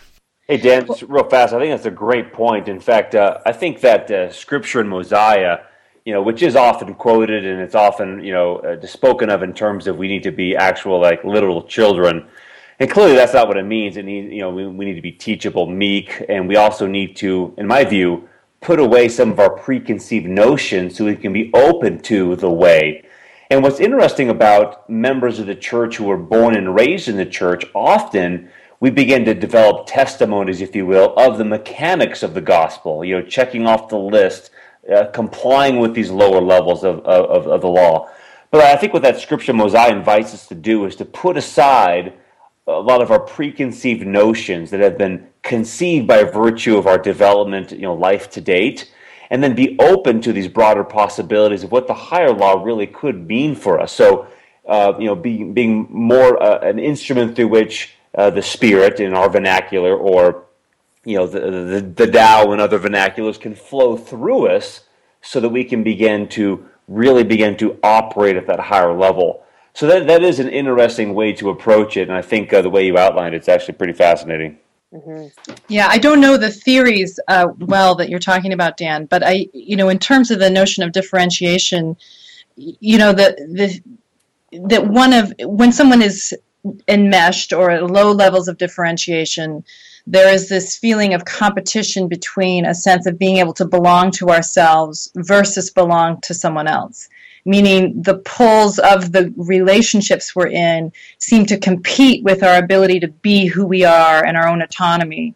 And so, but as we develop in our capacity for differentiation, the paradox is that we actually, the more we become grounded in ourselves, the more we know ourselves, have wisdom within ourselves, the actually the more willing and able we are to submit, to turn ourselves over, to be open, to be um, what's the word to um, to surrender essentially exactly. within our Good. within our relationships because there isn't a loss of self in the surrender. The surrender is an expression of oneself at the same time that you're submitting to God or to goodness or to your spouse. So, and I don't mean that in the submitting to your spouse in the way we've talked to women about it, but right. right. so um, uh, yeah, so I think that's very interesting. Well, and we see that in Mosiah when King Benjamin, after he gives a speech, and, and his people say, "We have lost our disposition to do evil." They mm-hmm. literally lost that desire. They became one with the word. With the word, they literally elevated themselves to that point where they lost that disposition. Uh, mm-hmm. And so I think that whole section of Mosiah, starting right there from Mosiah 3:19, to be uh, like a child uh, to the time when uh, the people lose their disposition, really illustrates that that progression. Mm. Which begs the question then: how do we make sure that ourselves and those around us, those we can influence, really can be elevated to that kind of higher level of being versus what we're somewhat pointing out on this podcast is that there is this overemphasis on this letter of the law. So I have a thought about that. I think you know that that often at church we teach this idea if you comply to kind of all the lower laws, it will inherently bring you to, into spirituality. And I guess I would agree on some level. The thing I like about all the lower laws is in some ways they make you safer. I'm very grateful that I was taught to not drink alcohol and to not have sex and because it it kept me from a lot of I think toxic or damaging consequences. And so in a sense it allowed me or prepared me to have deeper experiences because I lived by them. But it, what I see as often as we're all talking about is people get sort of stuck in that compliance and stuck in those outward expressions and nothing's richer or deeper happens. And and I think and I you know this is just from my own experience, but I really think at the core of our spiritual movement is really believing and knowing that we matter profoundly to our parents in heaven, that we are connected to them in a way that we don't have to earn, that we don't have to prove, because it really gives us a freedom to let ourselves be known to God, to know ourselves, and to explore what it is that we're about. And you know, allows the richness of that relationship to emerge and to be less authority focused and more relationship with God focused. Yeah. Mm-hmm. Beautiful. Uh, right. what, before Mike jumped in, the one thing I wanted to say, Chelsea, and I love your point about King Benjamin's people and their desire. and I've had those feelings. You know, we have these amazing spiritual experiences, and you know, at the end of those experiences, I I have no more disposition to do evil. I love everybody, but mm-hmm. slowly it fades, and yeah. so we need to cut ourselves some some slack. And that's why when we talked in our ritual, the the podcast we did on a ritual, that's mm-hmm. why it's mm-hmm. so important to put ourselves in a position as many times as we can where we're deliberately trying to step into that threshold, that little bit of out of space and time thing, so we might experience those kinds of things again. So I just wanted to say, King Benjamin's people, yes yes, I'm absolute true expression. But remember Alma later as he's talking to people, he's saying, "Have you been born of God? And if so, do you still feel it? Right. you, you, you, have to be born. Yeah, so we just right. need to make sure that we're cutting ourselves some slack because oh, I did have God speak to me and my heart was changed, and dang it, I failed again. I mean, that's part of the process uh, for sure. Absolutely. Absolutely. So cool. And, um, and it goes back to what Jennifer said about realizing that we're valuable in God's and our parents' eyes no matter what. Or like the lesson that the kids got earlier that the salt is not ruined when some pepper gets sprinkled in, that mm-hmm. our worth is intrinsic and valuable and that we can continue to progress. Uh, the whole message of the gospel in that regard is so beautiful and so empowering and so encouraging. I just, I love that. I know. Mm-hmm. I want to shout it. Yeah, especially in church when it's like it's, when it's going the other direction. So really, if you guys don't mind, let's head there. Let's head to strategies. Let's head to the, that acknowledging that frustration that some people have who feel like they're ready to take more steps and and to be more self-directed and would love to share that in the gospel community and they're feeling shut down they're feeling like it's unsafe to do so how is it as somebody who is working in this these these less external, more internally directed sort of things? How do you guys survive church meetings? How do you share in certain ways that you maybe are elevating the conversation to to make a little more room for yourself? Something I think that's an important thing for a lot of our podcast listeners. They come here hoping for strategies. so so how do you wow. be spiritual mature in the current culture and with the current rhetoric? Well, just to maybe jump in at first, you know, one thing that I've I've tried to focus on, which I think has really helped me over the last uh, couple of years, is as you know, I've continued to evolve in life and in the church, is to really try to focus on what the outcome or the output, better said, of any given activity that I do in the church needs to be. So I'll, I'll, give you a quick story. You know, when I served the mission in Argentina, I was called to the Trelew Argentina mission, and they weren't teaching very many discussions when I was called there. And it was one reason was because most missionaries were going through the motions of teaching discussions the way they used to. You know, there were six discussions. You needed an appointment. You had to show up at 7 p.m. at the prescribed time and have the family gathered around. And if you didn't have that situation, you didn't teach. And then we had Elder Mickelsen come down for a conference, and he taught us very powerfully to break away from that norm and, and not be focused on the mechanics of a discussion, but rather to uh, to preach the gospel as with a tr- you know the voice of a trumpet, and encouraged us to break away from this idea that you had to be in a home and have an appointment with the family gathered around, but uh, to get back to the basics of preaching on the street corner, because the, the, the, the concept, the output we're looking for was to was to teach the gospel, not to have a specific number of discussions. And we began to do that, and the number of discussions given and therefore baptisms went up dramatically. And that's always been a powerful lesson to me to, to let, not focus on the mechanics of how it's been described, but focus on the outcome. And then to borrow Jennifer's uh, vernacular, have some courage in knowing that the, the output you're generating aligns with the spirit of the law. And even if it's not precisely how it was prescribed to you in primary, be okay with that because now, you know, as Paul says, you, you know, when you when you're an adult, you, you put away those childish things.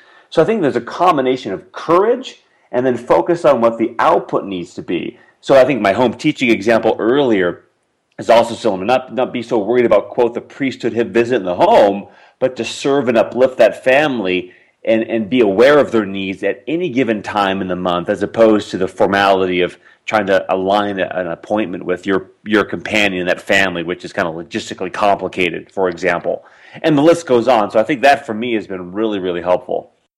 Cool. Um, and I can see that be very easily taught in leadership meetings and in planning and whatnot what about you guys just surviving it without tearing your hair out?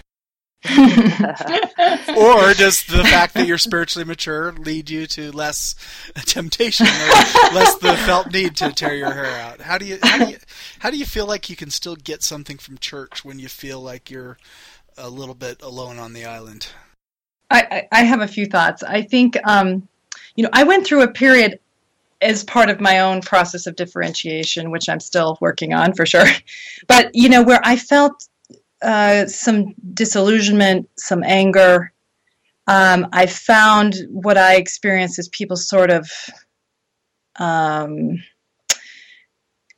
uh, tendency to constantly sort of reinforce what was acceptable and kind of give the right answers to be really hard for me. And partly because I felt this real fear that if I say where I really am or how I really feel, this group that matters profoundly to me will no longer include me.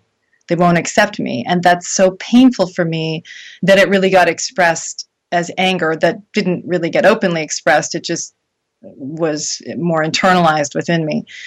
Um, I think my own process was around coming into deeper and deeper self acceptance around my divergence and my own perspectives. At the same time that I knew that this is where I wanted to be, this is where I wanted to serve, this is my group, this is my people. I'm not going to church so much to have every thought and perspective I have validated. Right. And I am coming to church because this is where I want to love and this is where I want to be. And so, you know, I've found ways for myself, you know, I, I, I, teach the marriage and family relations class in my ward. I actually went in and asked my bishop if I could have that calling because I knew that I could express myself there and be helpful to the group there. And uh, he was willing to give it to me. I also talked openly with my bishop about some of the things that I struggled with and and found, you know, I guess I would say I've I've sort of shared with some some of the things that I my divergences and have felt much more acceptance than I had expected. I also have found ways to really serve the group in ways that are really congruent with who I am and how I feel and have allowed me to really feel valued within the group. So I think in some ways it's been a, a, a willingness or a courage to talk about what I really feel is right, the things I tend to disagree with, but not in an arrogant, I know I'm right and you're wrong way, but more this is what my experience has taught me.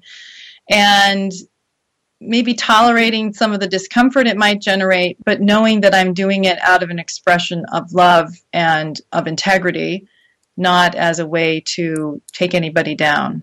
So I don't know if that's clear enough, but that's my been my journey wonderful and it's hard to go wrong when somebody says this is my experience. Yeah you know because you're not claiming it for everybody. You're just saying here's at least right. what occurred to me yeah. at this moment based upon you know an emphasis I've been pondering lately, or that yes, my life and, my life journey has taught me. Yeah, go ahead. And, and I've always been really surprised by how much people are thankful for that. Mm-hmm. you know that when when you're saying this is how I feel, this has been my experience. It hasn't been as straightforward for me as it has been for others, and and people will often come up and say to me afterwards, "Thank you so much for saying that. That is my experience also." And you know that strengthens the group. I think. Very good. Yeah. Good. Chelsea, yeah. anything that jumps out of your mind? Yeah, for sure. I, I, can relate to quite a few of the things that Jennifer has said. I found in my own experience that when I've uh, found the courage to share a, a varying experience or, or shared a story that maybe is a little contrary to the way we're being taught, it seems to be kind of like the floodgates open. And, and there are lots of people who have similar stories to share. or There will be people afterwards who will come up and say, "Yeah, I agree. That was my thought as well. I just didn't share it." You know, we I think we tend to do that. We want to conform. We want to be part of the group. We don't want to be different, yep. but we are. We all are different. So I, I found um, that being a way that I can find joy in going to church is finding courage every now and again to share my experience when it's different. I've also found um, that by having my own experiences with God, developing my own spirituality and my own relationship with the divine has given me a sense of confidence in my beliefs mm-hmm. that I mm-hmm. didn't have previously. And when you have your own experiences, when you have your own revelation, when you have firsthand knowledge of how God speaks to you, I think there is a confidence that comes um, when you're sitting in a class and you're told it has to be a certain way. I, I feel that as I progress in the gospel and I gain my own experiences, I release more and more of the dogma that I subscribed to growing up before I had my own experiences. And so I can't emphasize enough um, to others and to my children that for me, finding my own sacred experiences with God has given me a peace, uh, an internal peace that no church lesson has ever been able to give me about how things are, about how God is, etc., etc.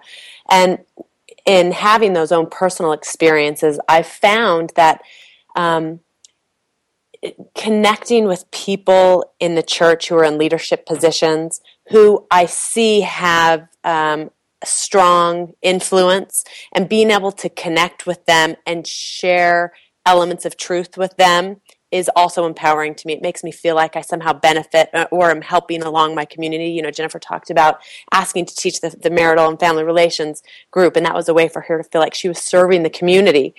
I, I feel like I've had a lot of really beautiful insights in the temple, very pro woman, pro family, pro husband wife messages in the temple. And a lot of people, and particularly women that I've met, have not had that experience. I found it extremely validating to be able to share and kind of testify and, and express some of the things I've learned. That's a way that I feel like I'm helping and moving and you know encouraging my community. Um, and so you know th- those are ways that uh, I, I, tolerate, to use your words, going well, and sometimes well, hearing the, the at, at first, rigid messages. Exactly, and at first it may feel like, uh, how do I tolerate it? But I, I can share my own experience of, you know, those weeks and the frustrations still obviously still being here, but but the frequency is less and less as I've, like you say, I've, di- I've d- d- yeah, dove in, di- dived in. What's the word? as as I'm fed, you know, I guess by by the deeper experiences that you're talking about and, the, and my own confidence and things. A couple of just things I, I know I've shared them in the podcast where John interviewed me and things like that too. Honoring the fact that everybody's on a journey and their journey is not the same as mm-hmm. my journey. Definitely. And that especially knowing that some of the things that drive me the most crazy are things about me that I am not yet fully comfortable with, and I'm rejecting those parts of me, and I sometimes I'm projecting it and saying that's them, but it's you know the cockiness, the know-it-allness, all that stuff that makes me crazy now. It's because guess what? I still I'm still working through those pieces of my own my own self uh, there. So recognize that everybody's in there, and again, especially as Chelsea, you say you develop relationships, and it makes it so different. For me, it's been knowing people truly in their own life story and s- instead of like how can you be so dense? It's like how are you even here?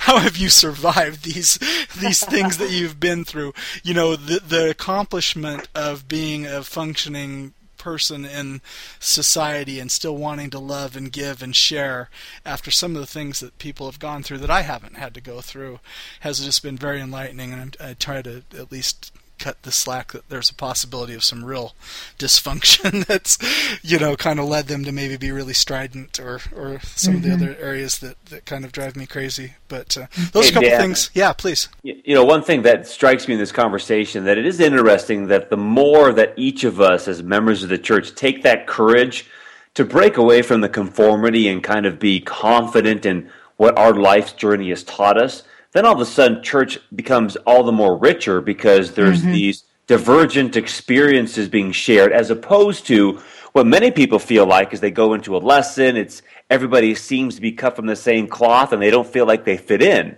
you know in fact even today we were in uh, gospel doctrine and there was a lesson given about families you know and it, it, them needing to look a certain way and you can see the look on the faces of those people who didn't necessarily meet that criteria perfectly, that they were feeling very left out. But if the teacher or even the class members had the courage to have said, well, here's a divergent perspective that, that, that I've taken that's enriched my life, or here's my perspective that happens to be different, then all of a sudden the floodgates suddenly open and there's a degree of comfort for other people to share those experiences. Mm-hmm. And I think a lot of us have had those experiences in some wonderful classes where people do have the courage to speak up and then suddenly it's rich. So as a takeaway from perhaps this podcast would be just that if we all have that courage, boy, church would then not only be bearable, it might just be mm. enjoyable. Right.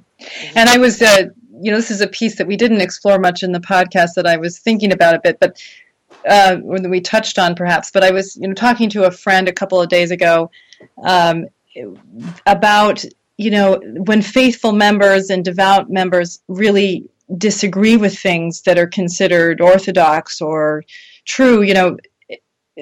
I was just kind of in the conversation with him about is it okay to bring it up? Is it okay to talk about it? And it was interesting because his position as a you know card carrying Mormon, as you said, Michael, he said, you know, I not only is it okay, it is our obligation as as members of the body of Christ. It is the way that we push ourselves forward. It's the way we push the group to evolve and to become more responsive to the needs of the group.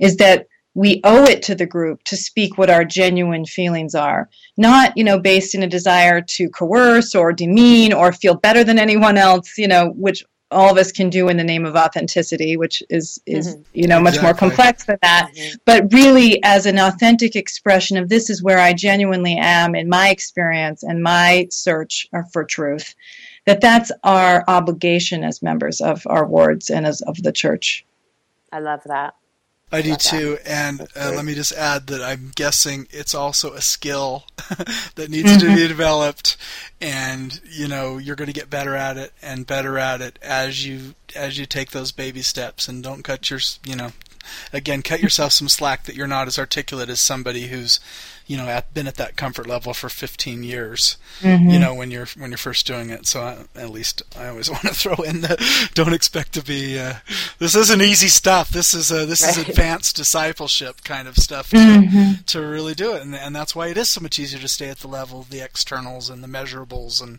you know the yeah. easy, those and, and yet the other measure the, the real measurement's going to count is is you know all in your heart and with between what God's sharing with you and you're sharing with God. Mm-hmm. Um, one final thought on a strategy. It, I think it does help, and, and it's a couple of you guys have brought up at least echoes of this. Just knowing how institutions work, even the one and only true church, you know, obviously I'm not a fan of that phrase and things like that, but, you know, the church says it's this and it's the perfect organization. No, it's an organization. Own mm-hmm. that. Learn about how organizations always, there's always a tension between the individual and the group needs, and just expect that. Don't let it throw you. Um, don't let mm-hmm. it, uh, you know, oh, the, I can't in integrity stay in this church because it claims right. this, and yet here's the abuses that I'm getting, or if, you know, people are ostracizing me or something because I'm weird. Right. anyway, don't, anyway right. so yeah, just know all, all those things um, kind of help to me. Um, yeah. Thank you, you guys. Uh, has there been anything on anybody's, uh, you know, writing tablet or notes that they didn't get to share tonight that they had really come in wanting to, to emphasize? The the only thing that I would add to that, um, and that I kind of had in my notes, was exactly what you just hit on, Dan, which is that the institution and the church is uh, a signpost towards greater relationship with God. That when we get caught up in the the rules, the standards, the expectations, the recommendations, that's just us failing to see that all of those things are merely a signpost for something deeper. And Christ and a relationship with God are, and eternal life are those things that are deeper. And we're all going to interpret them in different ways. And that's as it should be. Um, and so I, I, think you, I think you said that beautifully in, in your last piece. Jennifer or Mike? You know, just one thing I'd like to just uh, kind of cap on what you said, Dan. This idea that you know all of us can take heart in the fact that the church has certainly evolved over time and since we do declare, perhaps uh, a little bit erroneously, that this is the one and only living and true church, but I do like the word living because it certainly means we can yeah. change again. And the mm. way it is today may not be the way it is in 10 years. So our presence, you know, being vocal and taking that courage uh, might indeed just be the change that the church needs worldwide. Awesome. And yeah, one of my little phrases is has the restoration happened or is the restoration ongoing? You know, and and are we are we part of that? Are we the ones like B.H. Roberts says who take the germ truths that Joseph Smith taught that you know are in the gospel and give them more forceful expression? We, we you know, we're the ones who are, are, are charged with that. And I don't know, I kind of like having a job to do in the church. Yeah. you know, you know and and if that's my gifts, that's great. It's not like it means that my only my only sense of myself is I'm only in here in order to change the church. No, it's just my natural gifts maybe lead towards this sort of uh, exhortation and pastoring, and you know, let's uh, let's reconsider fresh in a in a non-threatening way. Hopefully, that's at least what I'm trying to develop, and to, to know that you know there's a model that says you know, I am part of this living tradition. So. I love I love that you gave us that, Mike. Thank you. And I just I think that I just love what you're all saying, and I think that there's a deeper democratization actually happening in the church through the internet, through more conversations like these, which I, what I that I think is going to be very healthy for the church as an organization and for its progression. And I think you know when I do family therapy, often it's the child in that structure that has profound wisdom to share if they dare to share it. You see what I mean? That it's often, as we're talking about, that hmm. I think, Dan, you were saying, you know, authentic self expression is often hard to do at church, but be patient with yourself.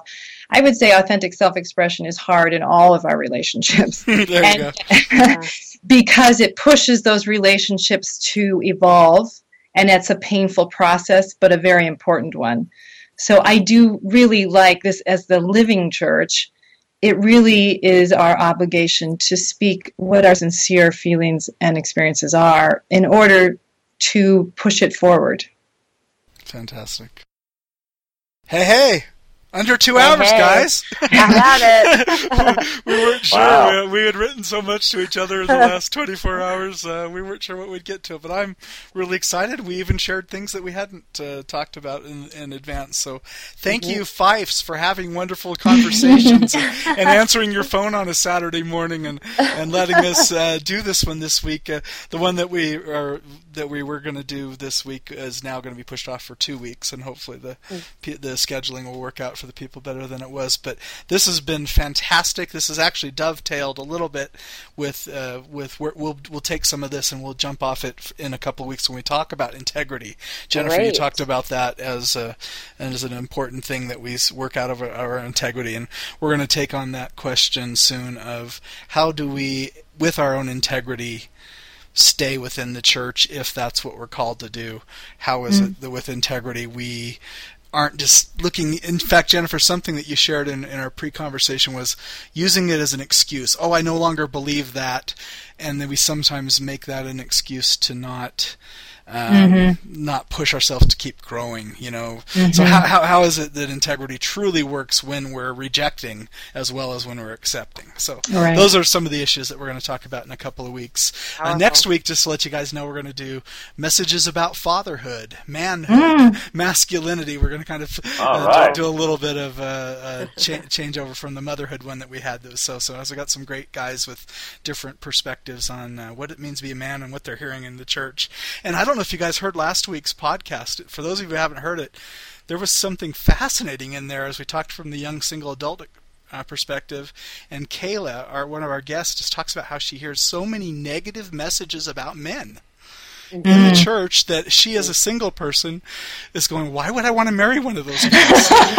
They're- the, the emphasis, the emphasis on, Yeah. on porn. It's Yeah. Like, oh, all must, men must Yeah. be porn addicts, you know, and also, you know, if, and the messages of modesty. She's saying if they can't control themselves, they all want sex. Is that really who I want to unite myself with? And Wow. it was fascinating. So I'm, we're going to play with all those things uh, next a great week. And topic. Then I say the integrity in a couple of weeks from that, and so and we're going to do the second coming one of these days and messages about the second coming, and we're also going to do Satan and the, the wow. teachings about Satan. So, uh, Mormon Matters is on is on a roll, you guys, and thank you it's for all of you, yeah, all of you who do uh, support financially. It means a, a ton. This it's a labor of love, but it is a piece of my family's livelihood, and I appreciate. Some people have been so generous just in the last few weeks. I, I'm like overwhelmed with with love, but uh, anything that anybody does in that way with a vote with the wallet is wonderfully appreciated.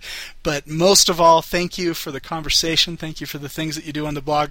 You three have been terrific. Please come and visit and let's have a great continuing conversation on the Mormon Matters blog if you don't mind. Great. All right. Thanks. Good night. Thank you for listening. If you'd like to learn more about Dr. Finlayson Fife and the work that she does, check out the links in our show notes below to learn more about where you can find Dr. Finlayson Fife's website, her online courses, information about her upcoming events, information about her free Facebook group, and more. Thank you for being here.